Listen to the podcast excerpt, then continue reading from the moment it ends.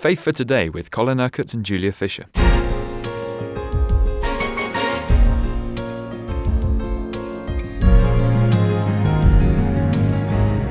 We're in the middle of what some people think is a very complicated book of the Bible, Colin. You were saying yesterday, the book of Hebrews. Many people say, oh, this book, I don't know where to begin with it. It's so Jewish. Well, you made the point yesterday. Of course, it's Jewish. Jesus was Jewish. And all this talk about the high priest, it's alien language to us, isn't it? So interesting that we're picking up today on verse 11 of chapter 5, and the writer's admitting it's hard to explain because we're slow to learn. yes. Um, I, you know, if something is valuable, then you go seeking after it. Um, Jesus told that parable of the uh, of the man who discovers treasure in a field. And how did he discover treasure in the field? Well, he was digging to look for it. Uh, but then he went and sold everything he had in order that he could buy the field and own the treasure. And uh, very often, the precious things of God are there, ready to be disclosed and ready to be revealed, but only to those who are really hungry for God and to really want God to reveal to them. You know, seek and you will find. And Jesus says, everyone who seeks will find. I think some Christians are probably a little bit too lazy to seek.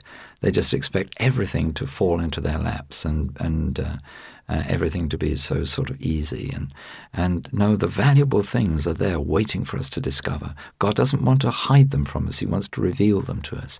But He will only reveal them to us when we're ready to receive the revelation, so that, of course, we would do something with it.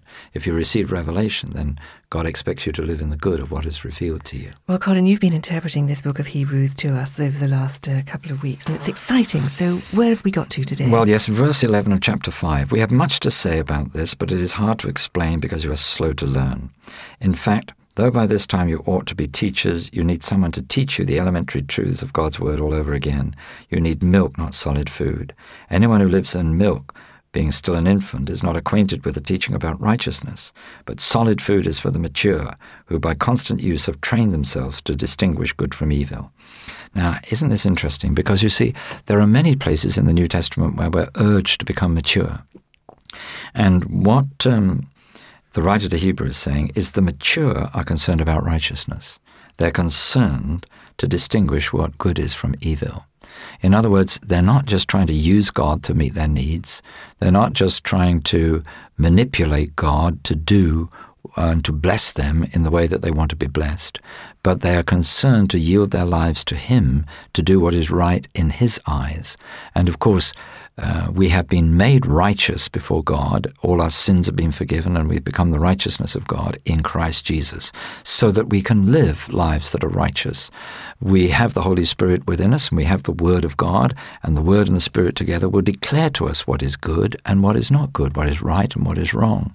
Not so that we can simply know what is right, but so that we can do what is right. So the writer then says, Therefore, let us leave the elementary teachings about Christ and go on to maturity, not laying again the foundation of repentance from acts that lead to death and of faith in God, instructions about baptisms, the laying on of hands, the resurrection of the dead, and eternal judgment, and God permitting we would do so. Now, I, I think you'll find that a lot of uh, what passes as church life for many uh, believers is actually uh, focused around what um, are called these elementary things. And we do need to, to, of course, concern ourselves with those things for the new people that are constantly coming into the church or should be coming into the church, uh, if the church is doing its job of reaching out to the world with the gospel. But at the same time, we've got to grow and we've got to become mature and we've got to put our focus on really fulfilling the plan and purpose, the destiny that God has for us as His people.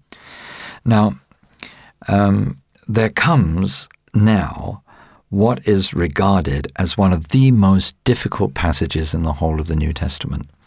Uh, often included in, in what are referred to as the difficult words. Uh, let me let me just say this before we, we tackle these next few verses. Uh, there is no part of Scripture that is difficult for God. Uh, and things are only difficult for us if the scripture is saying something that we don't want to hear. And the, the way to interpret scripture is to believe what it says, not to try to get out of believing what it says. and and not to bring a theology and try to force God's word into your theology. I mean, our theology, our doctrine of God, our understanding of spiritual things needs to be formed by the whole counsel of God. Not that we accept some things in Scripture and not others, not that we, we go for one emphasis rather than another, but to seek to bring all these things uh, together because um, we are to preach and therefore to believe the whole counsel of God. So, having said that, let's read from verse 4 of chapter 6. It is impossible for those who have once been enlightened, who have tasted the heavenly gift, who have shared in the Spirit, who have tasted the goodness of the Word of God and the powers of the coming age, if they fall away, to be brought back to repentance, because to their loss they are crucifying the Son of God all over again and subjecting him to public disgrace. Well, okay, now, the big question is this Is the writer saying that it's possible to lose our salvation? Now, the first thing I want to make clear is that is not the way that Scripture thinks, as salvation is something you have or you don't have, you find and you can lose.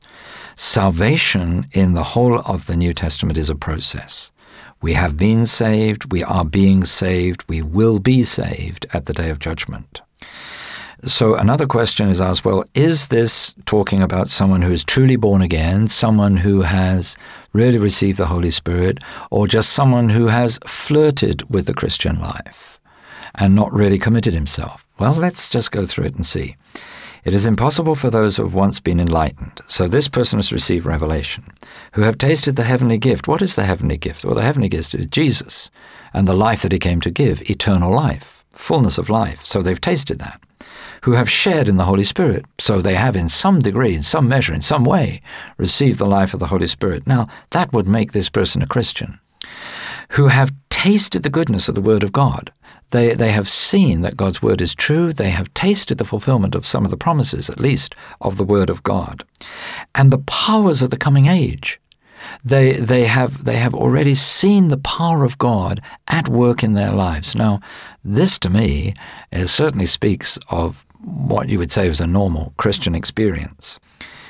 If they fall away, it is impossible, he's saying, if they fall away, to be brought back to repentance. Okay, so what does it mean to fall away? Does it mean that if this person backslides, he cannot be brought back to repentance? No, it doesn't mean that.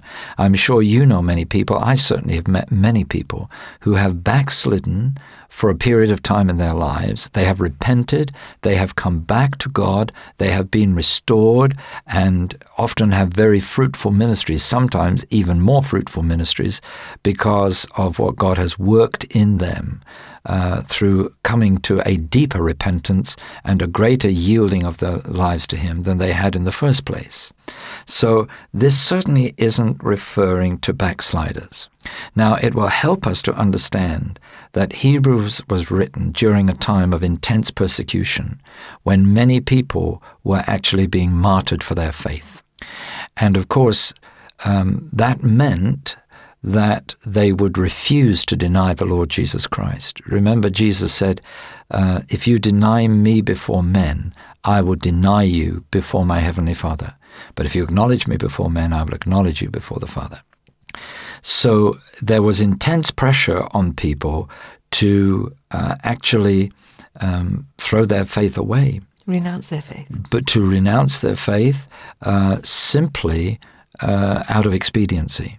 Now, one of the things that the writer to Hebrews is doing here, and we'll see later on in, in the epistle, uh, is to really warn people of the dangers of doing that. Because if you deny Jesus before men, he will deny you before he will deny them before the Father in heaven. Much better to face even death itself rather than to renounce your faith in Jesus. So it's one thing to backslide, but it's another thing to throw your faith away. It's another thing, uh, actually, to turn against the Christian faith. And there are some people I've, i I, hear about that, that do that. You know, they have tasted the goodness of God, they've tasted the life of the Spirit, and yet in some way the enemy gets hold of them and they actually turn against what they have known to be the truth. Now, it would seem to be that the writer to Hebrews is saying, for people like that, who know the truth but deliberately choose to believe a lie, who have tasted salvation but but throw that salvation away, then what is left for them? They have made a choice. And it's a deliberate act. And it's a deliberate act. It's part. not backsliding. It's not just disobedience.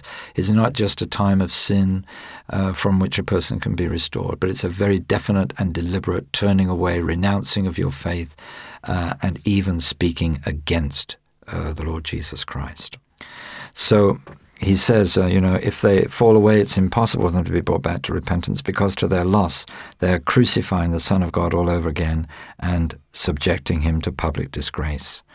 So, this is a word that certainly is very important for those people in countries today where they are faced with this decision. You either renounce Jesus or you die. And of course, it's for this reason that there are martyrs uh, every day of the year. I mean, today, there are some people that will be martyred for their faith because they refuse to renounce Jesus.